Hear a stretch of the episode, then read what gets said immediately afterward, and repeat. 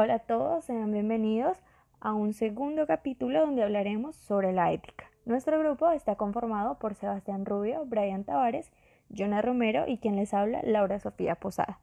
Nosotros somos estudiantes de la Universidad de Ibagué, de la Facultad de Ciencias Económicas. Nuestro objetivo en este segundo podcast es hablar de la ética empresarial en el contexto de una ética cívica. Una primera aproximación a la ética cívica. Según Line, un médico y filósofo español, cito, cualquiera que sean nuestras creencias, debe obligarnos a colaborar lealmente en la perfección de los grupos sociales a los que pertenezcamos. Cierro comillas. Si no hay consenso táctico entre los ciudadanos entre lo que es la perfección, no hay ética cívica.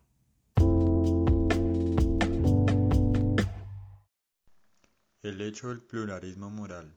Antes de la Constitución de 1978, España era un Estado confesional, lo cual hacía que sus ciudadanos vieran la moral como una parte de la religión.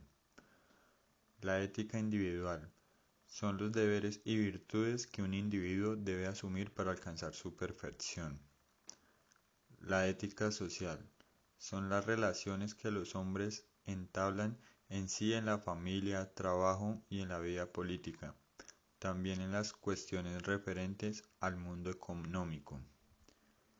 El no creyente. El no creyente es una persona que no tenía fundamento para creer que fuera obligatorio cumplir esos deberes. Y como el Estado no era confesional, entonces no todos compartían un código moral nacional eh, católico. El pluralismo, que solo es posible con una moral cívica. El reconocimiento de la libertad religiosa solo puede fomentar el pluralismo si hay unos mínimos morales compartidos. El nacimiento de una ética cívica. En el siglo XVI y XVII conviven ciudadanos que profesan distintas religiones siempre que comparten valores y normas mínimas. El pluralismo nace con la ética cívica. El pluralismo consiste en un mínimo de valores y normas que los miembros de una sociedad moderna comparten. Es un mínimo que les lleva a comprender que la convivencia de concepciones es fecunda y cada quien tiene sus derechos a intentar llevar a cabo sus proyectos de felicidad. Por eso se considera la ética cívica moderna como una ética de mínimos modernos.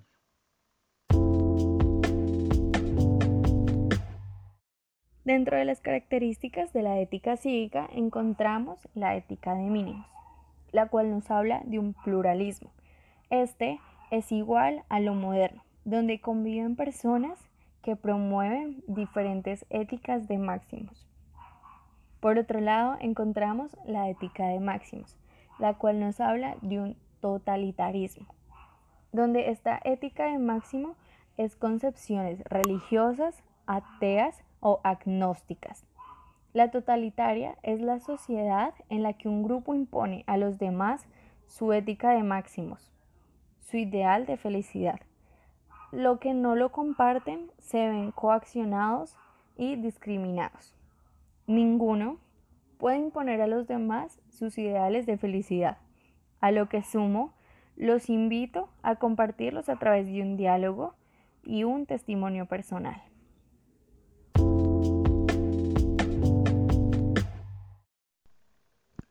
Ética de ciudadanos no es súbditos. La ética cívica solo ha sido posible en formas de organización política, que sustituyen el concepto de súbdito por el de ciudadano. Si se consideran a los miembros de una comunidad política como súbditos, resulta difícil pensar que los súbditos poseerán convicciones morales. La ética de la modernidad. El escrito kantiano, que es la Ilustración, presenta esta época como la entrada de los hombres en la mayoría de edad, y por ende no se dejarán guiar por autoridades que no se hayan ganado su crédito a pulso, sino que quieran guiarse por su razón. Por estas afirmaciones, el paternalismo de los gobernantes queda deslegitimado y entra el concepto moral de autonomía. Los contenidos mínimos de una ética cívica. Estos se dividen en dos. Primero, encontramos los valores de libertad, igualdad y solidaridad. Desde la Ilustración nació la idea de que los hombres son individuos autónomos, capaces de decidir por sí mismos, capaces de darse a sí mismos sus propias leyes. Por esto, no hay poder alguno legitimado para imponerles modos de conducta, si ellos no le han reconocido la autoridad para hacerlo. La ética cívica nace de la convicción de que los hombres somos ciudadanos capaces de tomar decisiones de un modo moralmente autónomo. Encontramos la igualdad. Esta nos habla de que en este contexto no significa igualitarismo. Aquí significa lograr para todos iguales oportunidades de desarrollar sus capacidades, corrigiendo las desigualdades naturales y sociales. Ahora encontramos la libertad o autonomía. Esta nos habla de que son los dos primeros valores que acogió como suyos aquella Revolución Francesa de 1798. El tercero y último es la fraternidad o solidaridad, el cual es un valor necesario encarnar si de verdad creemos que es una meta común la de conseguir que todos los hombres se realicen igualmente en su autonomía. Segundo, los derechos humanos.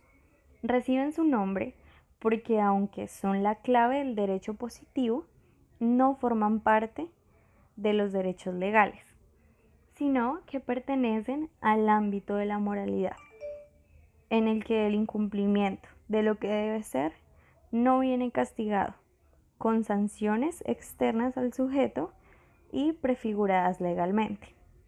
Las tradiciones socialistas ponen en cuestión que tales derechos puedan respetarse, sino bien respaldados por unas seguridades materiales.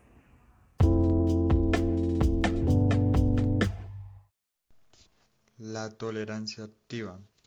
La tolerancia puede entenderse solo en un sentido pasivo, es decir, como una predisposición a no entrometerse en los proyectos ajenos por simple comodidad, o bien en un sentido pasivo como una predisposición a respetar proyectos ajenos que pueden tener un valor, aunque no lo compartamos. Etos diálogos. Un etos diálogo es un tipo de actitud que se expresa de forma óptima en una vida social, porque quien adopta esta actitud a la hora de intentar resolver los conflictos que se plantean en su sociedad, muestra con ello que tiene a los demás hombres y a sí mismo como seres autónomos.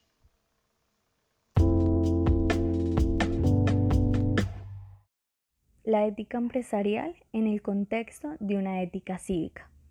Cada organización debe encarnar valores y respetar derechos atendiendo a la especificidad de su actividad y de sus bienes internos. La moral cívica será enormemente plural y heterogénea, porque tendrá que contar no solamente con los mínimos comunes, sino con los valores que resulten. La meta de la actividad empresarial es la satisfacción de necesidades humanas a través de la puesta en marcha de un capital, del que es parte esencial el capital humano, los recursos humanos. Por tanto, el bien interno de la actividad empresarial consiste en lograr satisfacer esas necesidades y de forma inseparable en desarrollar al máximo la capacidad de sus colaboradores. Metas que no podría alcanzar si no es promocionando valores de libertad, igualdad y solidaridad. No es posible una ética cívica sin una ética empresarial, pues a menudo escuchamos que muchas personas con cargos públicos actúan de manera inmoral, y no solo públicos, también privados.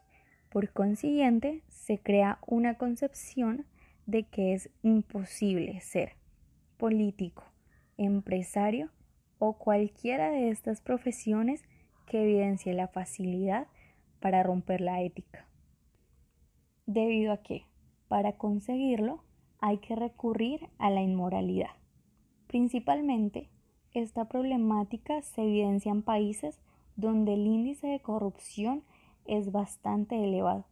Sin embargo, es tarea de todos recuperar la moralidad y eliminar estas ataduras que nos caracterizan. Para esto, es indispensable que las distintas organizaciones se presten a remoralizar la sociedad.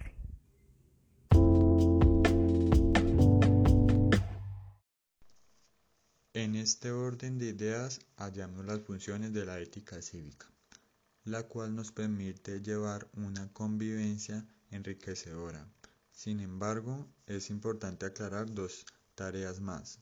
La primera es criticar por inmoral el comportamiento de personas e instituciones que violan tales mínimos. Y la segunda es diseñar desde un esfuerzo conjunto las instituciones y organizaciones de nuestra sociedad, como es en el caso de las empresas. En muchos países se evidencian fuertes críticas frente a algunas profesiones, principalmente en países donde las empresas tienen completa libertad de expresión. Las más comunes son la política y el sector empresarial. Vamos a enfocarnos en el sector empresarial, el cual repercute las críticas de la adulteración de productos, la publicidad engañosa y la baja calidad. Esto se debe a que la sociedad no tiene una convicción moral.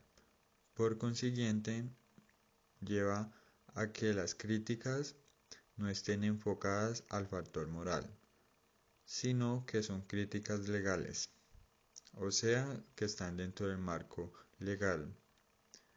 Eh, en, adición y recomendación, eh, hablando en el postcard anterior, las leyes ayudan a reforzar la moralidad, así la sociedad no tenga una convicción moral.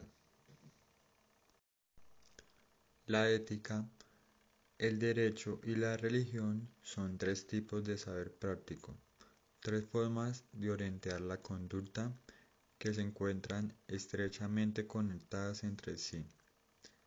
Están estrechamente conectadas ya que una refuerza a la otra y no nacen aisladas. Si bien estos tres tipos de saber prácticos son diferentes, pero mantienen la misma esencia frente al objetivo. Por ejemplo, no está bien matar desde la ética.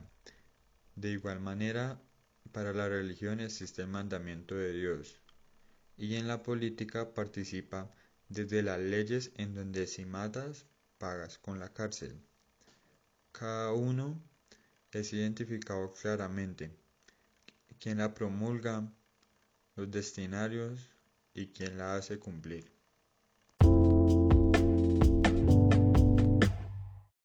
La moral y el derecho tienden a confundirse, tanto así que hoy en día surgen premisas debatibles frente a si es o no lo mismo. Aunque estén estrechamente relacionados, estos se complementan, pero no se identifican. Frente a una de sus semejanzas, podríamos decir que las dos son saberes prácticos y que se orientan a la conducta individual e institucional. De igual forma, ambos sirven para orientar la acción. Lo que pasa es que uno depende de la convicción de cada quien para que se pueda cumplir y la otra depende del ordenamiento jurídico. Algunas de las diferencias más evidentes es el origen, quien las obliga a cumplir y los tipos de sanciones que pueden llegar a presentarse si no se cumplen. Por último, en lo que respecta a la complementación entre moral y derecho, se debe aclarar que las leyes son insuficientes para que una sociedad sea justa y en concreto que son insuficientes para garantizar que una empresa funcione de una forma justa. De ahí que vengan complementadas por una ética empresarial.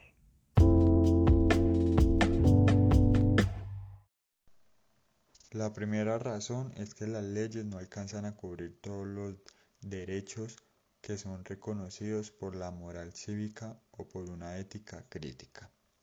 Segundo, a veces exigen comportamientos que no parecen justos para quienes se ven obligados a cumplirlas.